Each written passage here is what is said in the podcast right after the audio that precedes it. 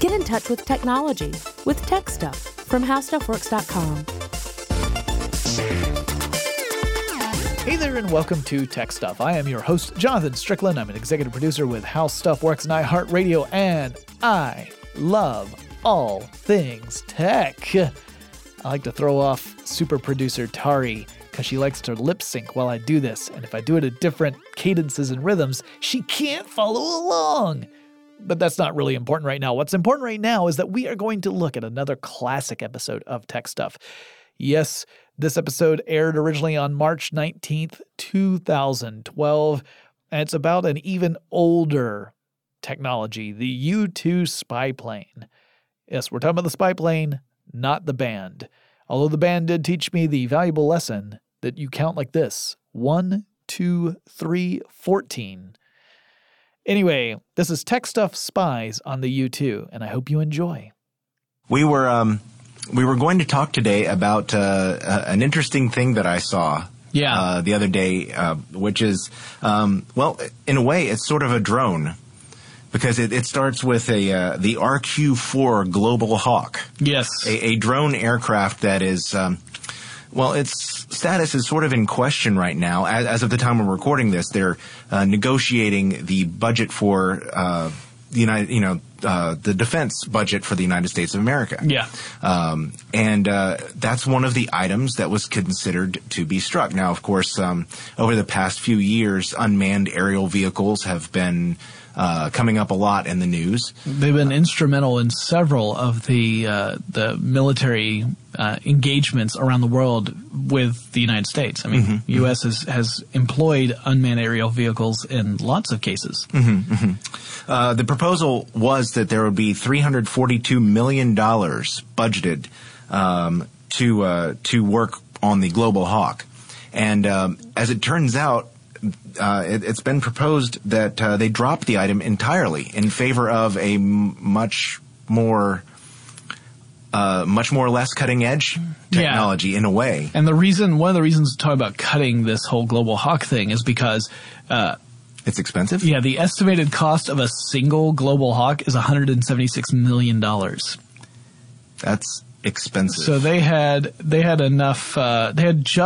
They didn't even quite have enough money in the budget for two of them. Mm-hmm, mm-hmm. So you could get 1 7/8 of a Global Hawk for the budget they had proposed. Mm-hmm. So the alternative right now for the purpose of the Global Hawk, we should say, it's a reconnaissance aircraft. Yes, it doesn't attack people. It is there for surveillance purposes. Yeah, specifically spying. Yes. So, there are a lot of unmanned aerial vehicles that have been developed over the last several years. Many of them are designed to get a real-time feel of what's going on in certain environments. And they're designed to do things like fly through areas that could be combat zones, but they're not necessarily designed to spy, to be able to fly through undetected. It's more about getting as quick and accurate a picture of the situation as it exists right now, rather than let's go find out what those pesky so-and-sos over there are doing. Mm-hmm, mm-hmm. So our pesky so-and-so technology tends to be much more sneaky. It's designed to be very fast. Usually it's designed to fly very, very high so that it can try to avoid things like radar as well as missiles, attempts to take it down. And it's designed to try and gather as much information as quickly as possible. And since the 1950s, that technology has been one particular type of aircraft in the United States. Even though we've tried to replace it on multiple occasions, we're still using it today, and it's what we will be using instead of the Global Hawk, the Lockheed U-2. Yes, believe it or not, they're saying that the U-2 is actually a better piece of technology in some ways than the newer unmanned aerial vehicle. And like I said, the replacement for the U-2 was built, mm-hmm, and was retired already, which was the SR-71 Blackbird, but we'll get into that. Oh, I love the SR-71. It's a gorgeous design, right? Yep. So the Blackbird, which was designed to be the replacement for the U-2, It actually lived out its useful life in the U.S. Air Force and then was retired because, well, it's really expensive to maintain as well. In fact, well, and I'll talk about why it was expensive to maintain because that's kind of an interesting story. But to understand the U-2, we have to go back quite a bit. And we're not going to use the Wayback Machine because I found out that Stuff You Should Know used it about a week and a half ago, and apparently they left it somewhere. Like, they actually hoofed it back from 1347, and I have no idea what they were doing back then. But, yeah, so I have no idea. We have to track it down. So we're just going to have to talk about it today. All right, then. But, well, so then you would probably go back in time if we were using the machine. Yes. To about, well, August 1955 is the first day it ever flew. Yes, August 1st, 1955. It's the first flight of the U-2. Now, the whole purpose for developing the U-2 stems out of the Cold War between the United States and the then USSR, Soviet Union. So the whole reason for it was that we needed to have, we being the United States, because from the U.S., the United States needed to have some sort of vehicle to get an idea of what was going on in a potential wartime enemy. Now, the Cold War was called the Cold War because it wasn't like there were actual physical outbreaks of violence between the two countries, but there was a true rivalry of global proportions going on between the two. And so there were needs.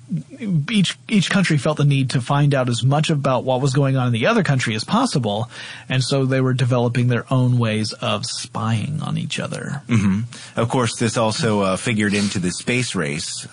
We've talked about the thing what beeped. Yes, Sputnik. Sputnik that they sent up from the Soviet Union shortly after that period. But it was around the same time they were looking for ways to spy on each other. Of course, satellite technology entered into it, but the U-2 predates satellite that because, and, I mean, it was already flying by that point. Yeah, so this is during the Eisenhower administration in the United States history. And so there were several the government, the United States government actually invited several different companies to submit proposals for a spy plane. That's pretty typical. Right. And the company that won out was Lockheed. And there was a fellow by the name of Clarence Kelly Johnson who was put in charge of the development of this spy plane. Johnson also was instrumental in creating the facility that was the testing grounds for this particular airplane. And that facility has gone on to gain incredible notoriety. Yes, partially because it was very innovative and partially because it just has a very cool name. And it was very, very, very secret about everything. And that cool name, at least that's the popular name for it, is Area 51. Yes. So if you always wondered what Area 51 was about and you've heard about things like UFOs and aliens. UFOs. What it really was about was a testing ground for secret aircraft. And the U-2 was very much a secret aircraft. The United States did not really talk about what the U-2 was for until they were forced to. And we'll get into that story too, because that's pretty dramatic. Yeah. But before we get into that, let's talk more about what the U-2 actually was. And, oh, and in case you're just wondering, Area 51, also popularly known as Groom Lake, because it's a dry lake bed was where it was built on. And, I think in the future, we're going to have to do a podcast all about Area 51 because it was such a cool place. It's not really a thing anymore. Yeah. But it was definitely a neat idea, and some really cool technology was developed there. Anyway, getting back to the U-2. Yep. It's got a now this sucker can fly at altitudes of more than 70,000 feet. 21,000 meters. Yes. That's pretty high up, to say the very least. That's when you think about commercial jetliners tend to be between 30 and 35,000 feet, sometimes a little higher. That's more than twice as high up. And it was built with a really, really long wings, almost like a glider, and a very light airframe. Yeah, as well. I'm sorry. No, go ahead. The wingspan of the U-2 is about 105 feet, or 32 meters or so. The length is 63 feet, or about 19.2 meters, and height 16 feet, about 4.8 meters. It only weighs 16,000 pounds, which, when you think about it, is pretty light. That's pretty remarkable, yeah. It's got one General Electric F118-101 engine. Yeah, although there were other engines used in the U-2 during its entire history. There's a J57 turbojet engine, the J75 turbojet engine, and then the General Electric F118 turbofan engine. They have all been used in U-2s throughout its history of its service in the United States. Also, before we get too much further into the technical details, one other interesting element. Originally, this was pitched to the Air Force. Mm-hmm. The Air Force decided it did not – the Air Force decided not to fund it. Mm-hmm. The funding came from the CIA. Yeah.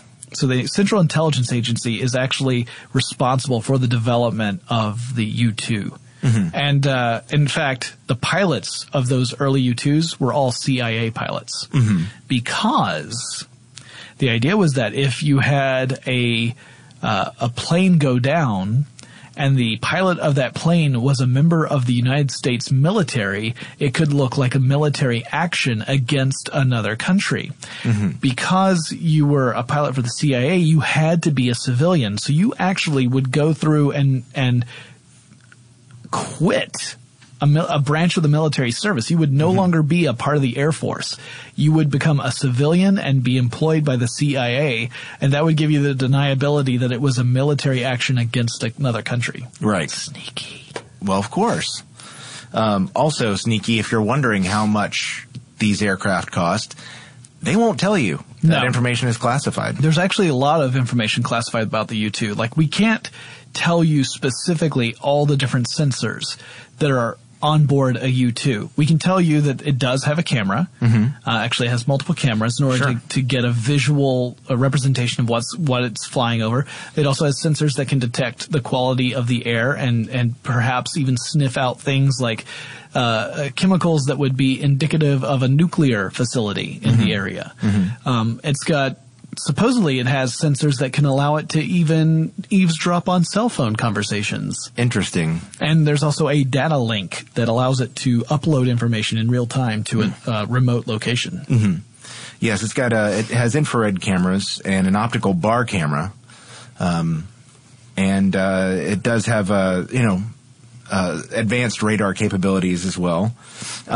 So it's certainly able to pay a lot of attention to what's going on in the world around it, even from the altitudes that it can reach. It does have a crew of one. We know that much. Yeah, it's designed to be a one-person aircraft. I have heard that there are a few examples of two-man U-2s, but they are specifically built for training purposes. Mm-hmm, they are not. They're not actually used in service. Mm-hmm.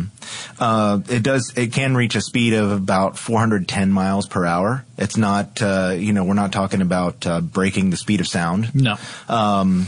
Which is unlike the SR-71. Yes, that was one of the reasons why the SR-71 was developed, was the government wanted something that was even faster and could fly even higher than the U-2. And the SR-71 could do both those things. It could fly at an altitude of around 90,000 feet, and it could fly very fast indeed. Yes, which works for the X-Men. Yes. Sort of. Yeah. And more often than not. And if you're wondering, there are about 33 of them. They are still active. Yep. Despite, as Jonathan said earlier, despite attempts to phase them out as older, outmoded technology, they're just too good at what they do. Yeah, well, it turns out the other stuff that was built to replace them wasn't good enough and was more expensive. So while you had aircraft that could fly faster and higher, one of the big drawbacks of the Blackbird was that it did not have a data link. Mm-hmm. So when you sent a Blackbird out on a mission in the dead of night, you had to wait for it to come back and dump all that information for you to be able to look at it. You couldn't get updates as the mission was going on, at least not of all the data that it was collecting. The pilot could communicate, presumably. Yeah. But smartphone. Yeah. There's an app for that. But flying over foreign power, LOL. Nice. ROTFL. There were some other interesting things about the U-2. It's landing gear. Mm-hmm. It has, you know, most aircraft that we think of today have the landing gear where there's the one set of wheels up front and then the two set of wheels in the back. So it's almost like a tricycle, mm-hmm. you know. U-2 does not have that. It has more like a bicycle setup. It's got one. The front set of wheels and back set of wheels are in line with one another. Mm-hmm. Now, it does have wheels called pogos that are attached to the wings for takeoff. Mm-hmm. So to give it stability when you're taking off with a U-2. But then once you take off, you jettison those wheels. They're gone. And you only when you're coming into land, you only have those two sets of wheels. So you're thinking, how can you maintain balance? Well, the wings have skids on them to protect the wings. It's apparently really, really hard to fly a U-2. And more so, not just because of the landing thing, although landing apparently is one of the most difficult maneuvers you can do with the U-2 because the wings are so wide, a little crosswind can very much affect the U-2. It can start gliding off track, and it's really hard to correct for that. Another issue is that it's designed to fly at a very high altitude. Mm-hmm. Well, at that altitude, the atmosphere is not as thick. Yep. It's a thinner atmosphere. Well, in order to give precise controls at that altitude, the controls are extremely responsive mm-hmm. when you are flying through a very thin atmosphere. So just a tiny little adjustment by the pilot is going to result in a pretty dramatic change in the plane's behavior. Mm-hmm. All right? When you start going down, you start descending and the atmosphere is starting to get thicker, suddenly those controls aren't as responsive. Mm-hmm. And you have to do more to get the plane to do what you want it to do. So as you're descending from that height where you're actually spying and everything and you're coming down, the plane becomes less responsive and the pilot has to use a lot more force to get the plane to do what he wants it or she wants it to do. Mm-hmm. And so it is supposed to be, or supposedly, one of the most difficult aircraft to master because the two sets of flying scenarios are so different. As if that weren't enough, because of the way the plane is configured, it's kind of hard to see out of. Yeah. The nose is very long. Yep. And it's difficult to see out the back because of the tail. So, as a matter of fact, Jonathan, I've actually seen information that suggests that many pilots call it the most difficult plane in the world to fly. Yeah. And it actually requires, in some instances, a second set of eyes. Somebody else will go up after the U-2 to help it get down. Yes. Somebody who's sort of, if you will, it's sort of a visual spotter. They go, sometimes you're lined up. Sometimes it's a person in a souped up car. That's a second U-2 pilot who is being driven in a souped-up car going alongside the plane as it's coming down and giving verbal directions to the pilot so that the pilot has an indication of how far they are from the surface and whether they need to make any adjustments. Yeah. So they'll be in a car traveling at a pretty good clip of speed. Okay, see, that was my assumption because it said my notes say high-performance vehicle and it didn't say what kind of vehicle it was. Yeah, it was a high-performance car. So, okay. It's the Bluesmobile, actually, the is what it is. And then they just they have that megaphone on top and they're like, all right, here's what you gotta do. You gotta go down 2 feet. 2 feet. Hey guys, it's Jonathan from 2019 here to take a quick break from spying to thank our sponsor.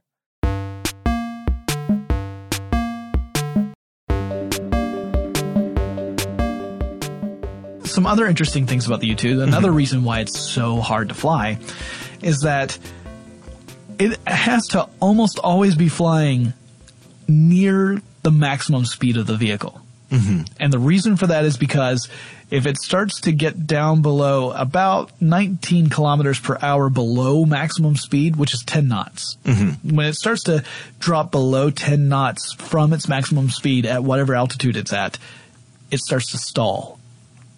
So in other words, there's a really narrow window of performance that the plane can operate at where it's not falling out of the sky. Mm-hmm. It has to be going almost full speed or else it's dropping like a rock. And the pilots have a a special name for that little window. You were that little narrow window of speed. Mm-hmm. Did you come across that? No, I did not. It's a charming name. It is the Coffin Corner. Nice. So yeah, it's pilots have a interesting set of terms for various things. They have a very dry and realistic view of the world. Mm-hmm, mm-hmm. So yeah, interesting design. So why? Well, sorry, go ahead. I was going to say, the design has changed over the years somewhat. Yes. I mean, they've made some adaptations for it. It was originally based on the F-104 mm-hmm. Fighter jet, but it has the version that they fly now is somewhat longer and has they've upgraded the avionics systems in the past. They didn't originally use digital systems; they were using analog gauges. But they've updated all those things now, and so it's a much more. Of course, the plane itself is based on the original design. It's just it's been adapted and updated as necessary over the years have gone by. So, and for the first several years of the U-2's existence, the government, of course, did not admit that it had this spy plane. They said that the U-2, people knew that the U-2 existed. Mm-hmm. They just didn't know what it was for, and the reason given mostly was that it was a vehicle used to examine the weather patterns and weather conditions. Mm-hmm. It was all about gathering information about the environment, that it wasn't anything about a spy plane. Well, that all changed on May 1st, 1960. Yes.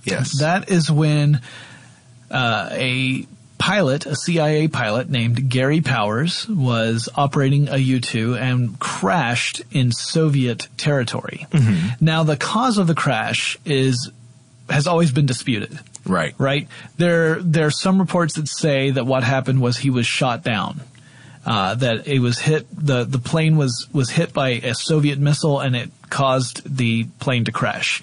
Mm-hmm. There were other reports that said that the U-2 passed through the slipstream of another vehicle, another plane, and that it caused the U-2 to go out of control and a wing ripped off of it, and it crashed because of that. There's another report that said missiles were fired at the U-2, but it exploded behind the plane, and the explosion was enough to send it out of control. What is known is that unfortunately there was another pilot, a Soviet pilot, who was flying a MiG, who actually did get hit by the missiles that were meant for the U-2 plane and died as a result. Well, Gary Powers was shot down, but he survived. However, he was used in a little bit of subterfuge on top of the subterfuge he was already a part of, because the premier of the Soviet Union, Khrushchev, didn't let the United States know that Powers survived the crash. Instead, what Khrushchev did was he said, the United States had a spy plane over my country, and we shot it down, and you got some splaining to do. Chris is banging the table with his shoe. So if you don't know what that's about, look up Khrushchev and shoe. But yes, so Khrushchev was a little perturbed. Yes, that there was a spy plane over. Well, the United States. It was an aggressive act. Yes. Yeah. And how can you disagree with that? I mean, it was a spy plane. Yeah. Okay.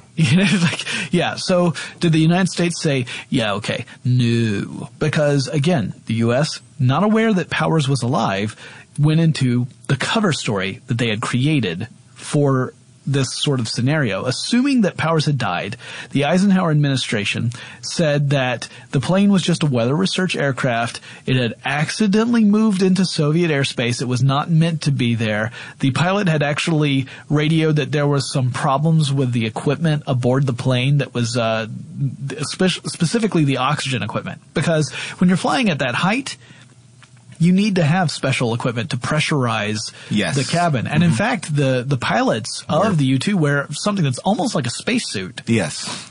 Because of the, otherwise you could have some real pressurization problems. So they said, no, it's just a weather aircraft. There were some problems that we heard about. They were supposed to be over Turkey. It was completely just a misunderstanding. and that that the plane that was shot down is probably the weather plane. Mm-hmm. It's definitely not a spy plane. Yeah. And then Khrushchev said, "The pilot's alive." And we recovered all the information aboard the plane. It was actually in good condition. So we know exactly what you were looking for. Mm-hmm. And we know exactly what the purpose of this vehicle was. And you are a big fibber. Yes, they said that he was okay in Moscow. And he had said, they said that he told them that he had taken off from Peshawar in Pakistan, mm-hmm. And he was told to fly over the Soviet Union, basically over the Aral Sea, over Sverdlovsk, Kirov, I can't pronounce that word, Arkhanglisk, and Murmansk to the Bodø military airfield in Norway. Yeah, and so he told them. They said he told them the exact route he was supposed to fly. And of course, you know, the United States after that was still saying, well, that really wasn't what was going on there. Yeah, but, and it was just very hard to deny when they had so much evidence. There was a supposed to be a summit that was going to be going on, like, I think a week or two after this happened. Yes. And it caused quite a stir in international politics. Yeah. And it was considered to be a very huge, humiliating embarrassment for the United States. And, Khrushchev, demanded that the United States stop flying over the Soviet Union or, you know, they'd leave. Yeah. Do I need to take my shoe off again? No. I put it back on. No. And ultimately, the international community ended up siding more with the United States than with the Soviet Union. Mm-hmm. But other outcomes of this, Powers was tried and convicted in the Soviet Union. In August that year. He was sentenced to several years of prison, followed by, I think, 7 years of hard labor. Mm-hmm. But he ended up getting released as part of an exchange, a prisoner exchange. Yes, for Rudolf Abel. Yeah, and that took place. All right, kids, you might not know this, but when I was a kid, there were two Germanys. There's an East Germany and there was a West Germany. No. And the exchange actually took place on a bridge between the borders of East Berlin and West Berlin. And it was a very famous event. So now there's no longer an East Germany and a West Germany, but back when I was a kid, there was. And this is why... You know, this took place at that location because there was a Soviet-controlled part and there was the German-controlled part. All that is in the past now. Mm-hmm. Ask your parents about the Berlin Wall, kids. Well, there were no really – I don't recall any other major famous incidents in which a U-2 was involved. There was the Zooropa tour. The Zooropa tour. Yes, and I was wondering how long I could go without making a U2 joke, and the answer was 27 minutes. We'll get right back to the discussion about the U2 spy plane and what that was all about in just a moment, but first let's take another quick break to thank our sponsor.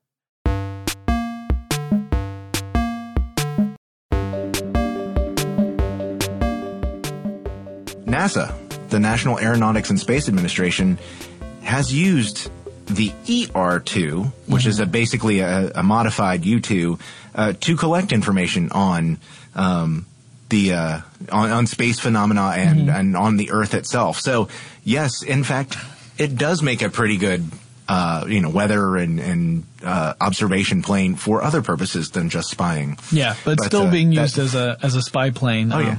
According to, I just thought it was kind of funny that the denials and then as it turns out you can use it for that. So I found out some more information about. And I was going to talk about the Blackbird and about how it was supposed to be. That was also developed at Area 51. It was originally called the A-12. That was its designation.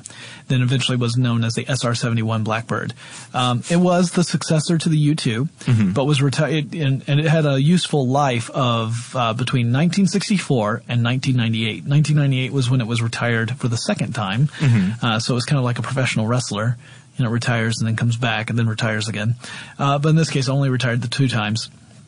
And there's no real way of making more of them because they destroyed the tooling machinery back in the 60s mm-hmm. when they built the Blackbird. The idea being that they didn't want it to fall into any other hands, and so this was a way of maintaining secrecy.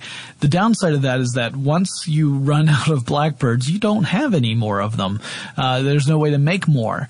And so they actually had a lot of issues with that. And there were several Blackbirds that were involved in various accidents and mm-hmm. incidents that made them either were destroyed as a result or they were inoperable. Mm-hmm. So they now all exist pretty much in museums. Mm-hmm. I think there might be one or two that belong to NASA, actually. But there aren't any that are being used in military service. So the Air Force has stopped using the Blackbird. Well, you know, that was supposed to be the successor to the U-2. But they, again, stopped being used in 98. The U-2 kept going. Since 1994, according to the Air Force, about $1.7 billion, with a B, dollars have been poured into the U-2 program to keep it up to date, mm-hmm. to modernize it, make sure that it's, you know, operating at a level that modern warfare and modern politics demands, because, you know, we've gotten a lot more sophisticated with the ways that we detect stuff. So in order to stay ahead, a lot more money had to be poured into it. Mm-hmm. And according to one source I saw, since 2003, the Air Force has flown more than 95,000 hours using the U-2. But keep in mind, there are only 33 of these things. Mm-hmm. That's pretty impressive. Yep. Well, in case you're wondering, the RQ-4 may not be off the table. It is presumed that Northrop Grumman, the company that makes – well, the primary company that makes it, will – try to get it put back into the budget. And it may just be that it's a delay more than anything else. In fact, most of the sources I saw was that it's that the date keeps getting pushed back. Like originally the U-2 was supposed to be retired by 2012. Yeah. Well, now it is 2012. The most recent date I saw was 2015. Yeah. And then I saw one that said it may be flying as late as 2050, which means it would be 100 years old almost. Yeah. Well, you know, and it takes 3 people to fly an RQ-4. You know, you have to have an LRE pilot, an MCE pilot, and a sensor operator. And it only flies up to 60,000 feet, which is about 18,288 meters. It has a maximum speed of 357 miles per hour, about 310 knots. So, you know, it's comparable in some ways, but in others, you know, the U-2 still outdoes it. So, yep. It's impressive stuff, but it's kind of funny to me that the tried and true U-2 is still hanging in there, you know, despite all these other things that could replace it. Yeah, and part of that is the qualities of the U-2, and part of that is purely economical. Mm-hmm. Sure. It's that, you know, there's just not the money to replace it. And that, you know, we do have a need for reconnaissance vehicles. And you might ask, well, why do we need that? Because we've got satellites now, right? True. We've got satellites that can spy on stuff. And that's true. We do have satellites. But satellites are not – stuff that beeps. Satellites are not capable of focusing in on a very specific region at a reasonable amount of time in many cases. Mm-hmm. So it may be that you've got a great view of this one region, mm-hmm. but the problem is that the issue that you need to look at is just outside of that view, and in order to change the view on the satellite, it's going to take hours. Yeah. Whereas you could send a U-2 plane stationed in a nearby country to fly over and get a look right then and there. Yeah. And the way the world works, we need information instantly. We can't wait anymore. So, yeah, for instance, they might have intelligence that a specific operation is going on right now, and they're going to hide whatever it is that they're moving. You know, some kind of weapons technology, or some, you know, something like that, or a caravan of people or something. You know, it could be a variety of things that you'd want to see.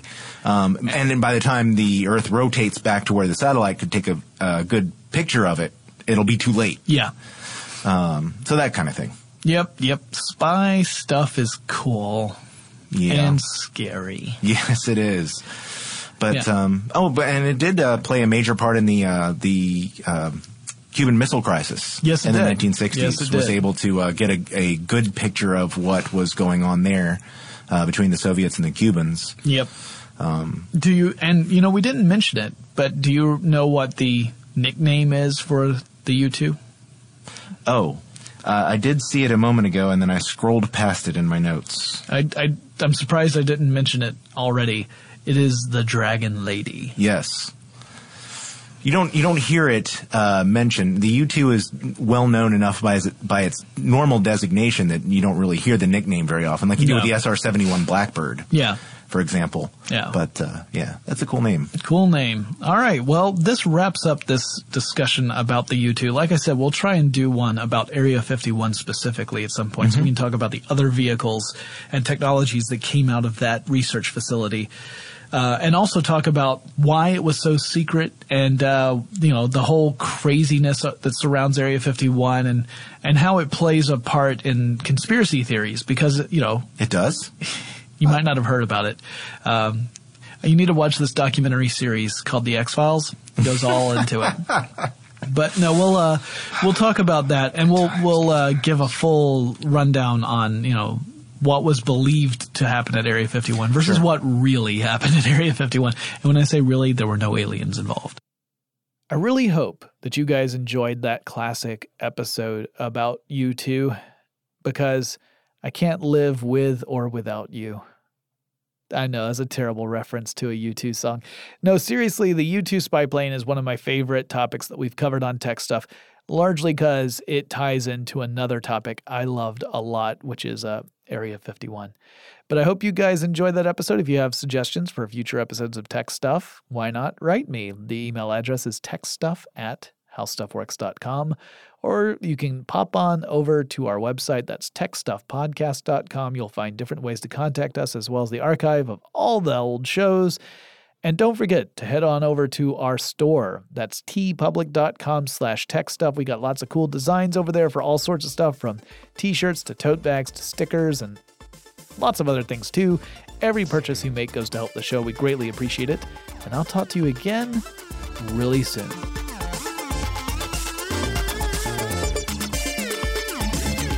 For more on this and thousands of other topics, visit HowStuffWorks.com.